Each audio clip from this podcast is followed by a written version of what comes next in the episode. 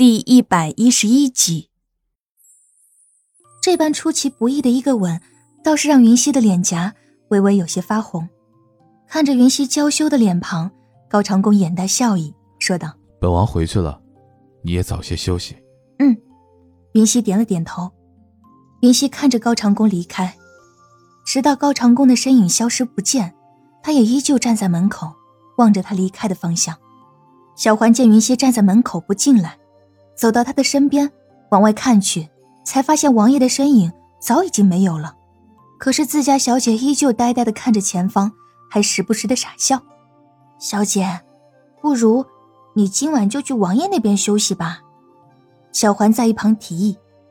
云溪用疑惑的眼神看向小环，似乎是不太明白小环的意思。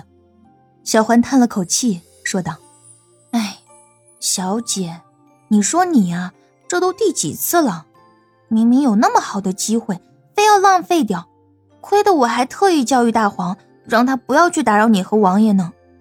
那语气俨然是一副恨铁不成钢的样子。云溪细长精致的眉毛向上一挑，他是该说这个小丫头的学习能力太好呢，还是说自己教育水平太高呢？这好好的一个淳朴的小姑娘，怎么变得思想都快比她还开放了？他无奈的轻轻戳了戳小环的脑袋，说道：“你呀，真是越来越不单纯了。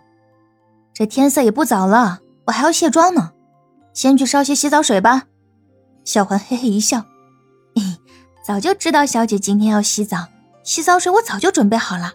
小姐你去换衣服，我把水拿进屋子里去。”云溪满意的点了点头。小环真是越来越懂他的心思了，坐在雕花浴桶内。热水驱散了他身上的阵阵酸意。果然，这跳舞也是一个体力活。小环正拿着浴巾在帮他擦拭手上画的花纹，擦到脖梗处的时候，却发现云溪脖梗左侧有几块浅浅的红印，怎么都擦不掉，便问道：“小姐，你这里是被蚊虫叮咬的吗？”说完，他拿来铜镜放在云溪的面前。云溪侧过脸，灯光昏暗。借着屋内夜明珠的光芒，他才大致的看到左侧脖梗处的红印，但这隐隐约约的，并不十分明显，他也没放在心上。可能是晚上跳舞的时候不小心让蚊子给咬到的，过两天应该就能消了。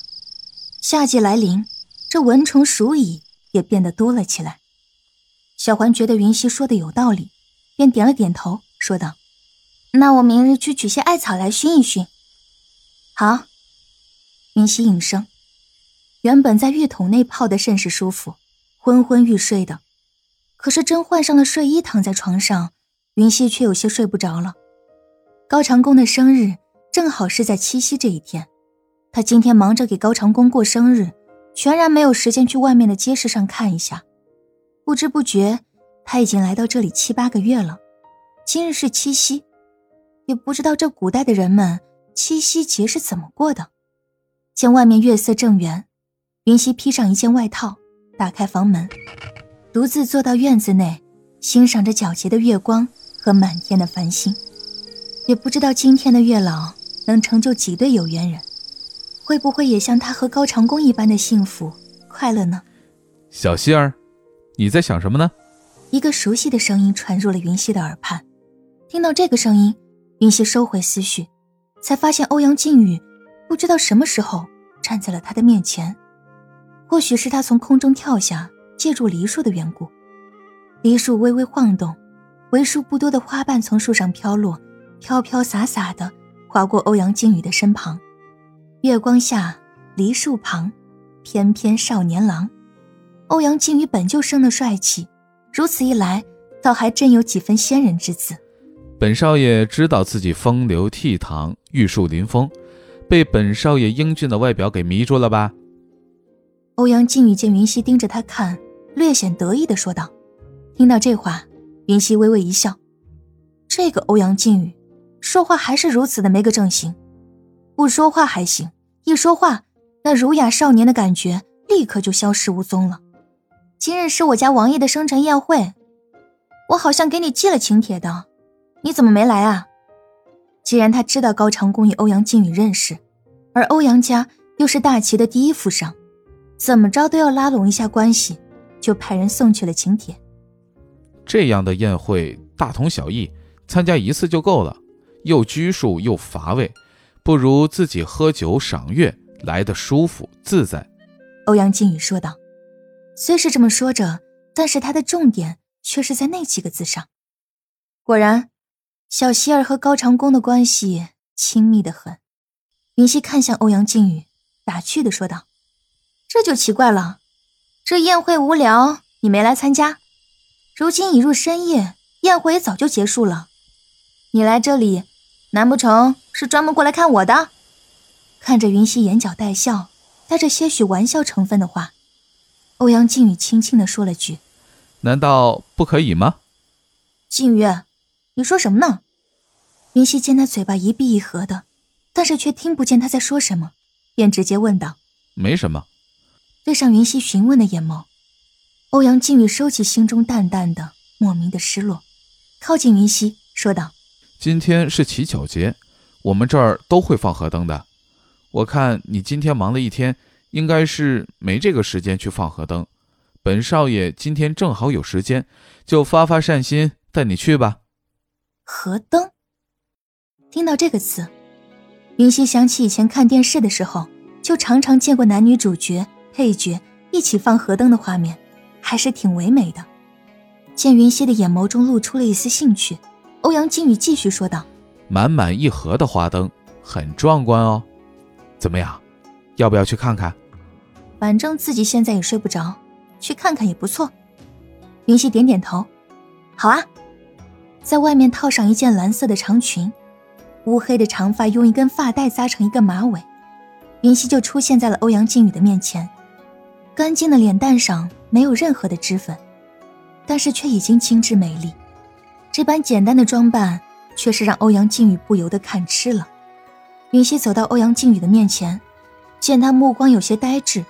就用手在他的面前晃了晃，出声说道：“发什么呆啊？”被云溪这一说，欧阳靖宇收回自己的眼神，略显尴尬的咳嗽了一声，说道：“换好衣服了啊。”云溪点点头，而后问道：“我们怎么出去？”定了定心神的欧阳靖宇，在听到云溪的话之后，嘴角露出了一丝微笑：“自然，是飞出去了。”说罢，他便搂住云溪的腰。然后气韵丹田，脚轻轻一点，就出了兰陵王府。云溪靠在欧阳靖宇的怀里，看着身下的风景。深夜的街道上已经没有了人群的身影，只有一些做生意的店家门口的灯笼依旧亮着。这样的夜城显得静谧而又祥和。城中央的一条河道上，亮着星星点点的烛火，那是少男少女们在七夕节所放的河灯。一朵一朵的，宛若盛开在湖面的花朵，美丽极了。欧阳靖宇带着云溪停落在河边的一个河口上，河口的周边还有一些已经燃放完的烟花。湖面上的河灯顺着河流缓缓的飘过。云溪蹲下身，拿起一盏离得近的河灯。这是一个莲花形状的河灯，只有巴掌大小，但是却很精致，上面还放着一张纸条。写着“顾郎”二字，想必这一定是一位姑娘思念着他的意中人，希望对方能看到这河灯，感受到他的思念吧。云溪将这盏花灯重新放入湖中，在心中默默的为这位姑娘祝福。这时，欧阳靖宇给他递来一盏河灯。我没有准备纸笔，有什么心愿，向着这河灯许吧，没准儿就能实现了。没想到，欧阳靖宇还如此细心的。给他准备了一个河灯，云溪拿在手中，这个河灯明显的就要比湖上的更为精致。他看向欧阳靖宇，露出甜甜的笑容，说道：“谢谢。”他闭上眼睛，默默许下心愿，然后将河灯放入湖中，看着它徐徐的随水流飘走。许完愿，云溪见欧阳靖宇双手负背，便问道：“你不也放一盏河灯？”欧阳靖宇说道：“这不过是女孩子家玩的东西，我一个大男人才不玩这么幼稚的东西呢。”对此，云溪淡淡一笑：“方才也不知道是谁说对着河灯许愿，说不定神灵听到了就会愿望成真。不过男孩子嘛，总是有一些莫名其妙的傲气。既然他不愿意放河灯，那他也不逼着他放了。云溪将目光放到那盏渐渐飘远的河灯上，但愿他许的这个愿望真的可以实现。你许了什么愿望？欧阳靖宇好奇的问道。云溪说道：“阎王说了我就不灵了。”欧阳靖宇听后撇撇嘴，显然是不满意。不说就不说嘛？真是小气。对于他来说，这是个规矩，所以不能说。因此，对于欧阳靖宇的不满，云溪只能无奈的表示抱歉了。这是我从小到大放的第一次河灯，谢谢你，靖宇。云溪真挚的感谢道。对此，欧阳靖宇挑挑眉，说道：“这就谢我了。”云溪看向欧阳靖宇，显然对他的话感到不解。正当他疑惑时，他就听到周围一阵滋滋滋的声音，随后河口的四周突然燃起了绚烂的烟花。这突如其来的烟花，着实让云溪吃了一惊。他看着自己周围这些绚烂的烟花，眼中满是不可置信，有种受宠若惊的感觉。自己好似身处在一个五彩斑斓的世界里，周围的一切都是五光十色的，美丽极了。云溪惊喜的眼神落入欧阳靖宇的眼中，看到这宛如孩童般灿烂的笑容，淡淡一笑，而后问道：“喜欢吗？”“嗯，喜欢。”云溪毫不犹豫的点头道：“不得不说，这个烟花着实给了他不小的惊喜。”云溪，你喜欢就好。”欧阳靖宇说道。“你叫我什么？”习惯了欧阳靖宇吊儿郎当的叫自己小希儿，现在突然叫他云溪，他还以为是自己听错了。小希儿、云溪，反正都是你嘛。欧阳靖宇见云溪有些惊讶的看向他，立刻说道。刚才看见云溪开心的模样，他就想认真宠溺的叫一下她，却没想到她是这样的反应。欧阳靖宇虽然这么解释着，但是云溪却不是这么简单的认为。那盏精致的河灯，还有这绚烂的烟花，很明显就是特意为他准备的。欧阳靖宇方才看他的眼神，那眼眸里除了开心，居然还有一丝宠溺。她不是什么都不懂的懵懂少女。如果欧阳靖宇在夜晚特意为他做的这些，他还不知道是什么意思的话，那他以前看的小说和电视剧才真的是都白看了。靖宇，你不会是喜欢我吧？云溪看向欧阳靖宇，问道。即便烟花依旧在燃放，但是这句问话在滋啦的烟火声中，依旧十分的清晰。你不会喜欢我吧？这句话直击欧阳靖宇的心房。他没有想到，云溪会说的如此直接。烟花之下，云溪的脸是那么的闪耀，目光又是如此的明亮，就好似一朵洁白无瑕的花朵绽放在雪山之上，让人忍不住的想靠近。对上云溪探索的目光，欧阳靖宇的双手不自觉的握紧，随后又松开了，他的脸上也重新换上了痞痞的笑容。他点了点云溪的额头，轻松的说道。小丫头，你是不是想多了？这些个东西我也经常给其他女孩子准备的。云溪顺着他的手指头微微后仰，然后再回过头看向欧阳靖宇，问道：“真的吗？”我骗你干嘛？现在的小姑娘不就喜欢整点惊喜，弄点浪漫吗？正好本少爷帅气多金又有时间，就准备点这些来满足满足那些姑娘们喽。欧阳靖宇说着，就好似今天的这些惊喜对他来说是家常便饭一般。那就好，那就好。听欧阳靖宇随意说着，云溪拍了拍胸口，松了一口气。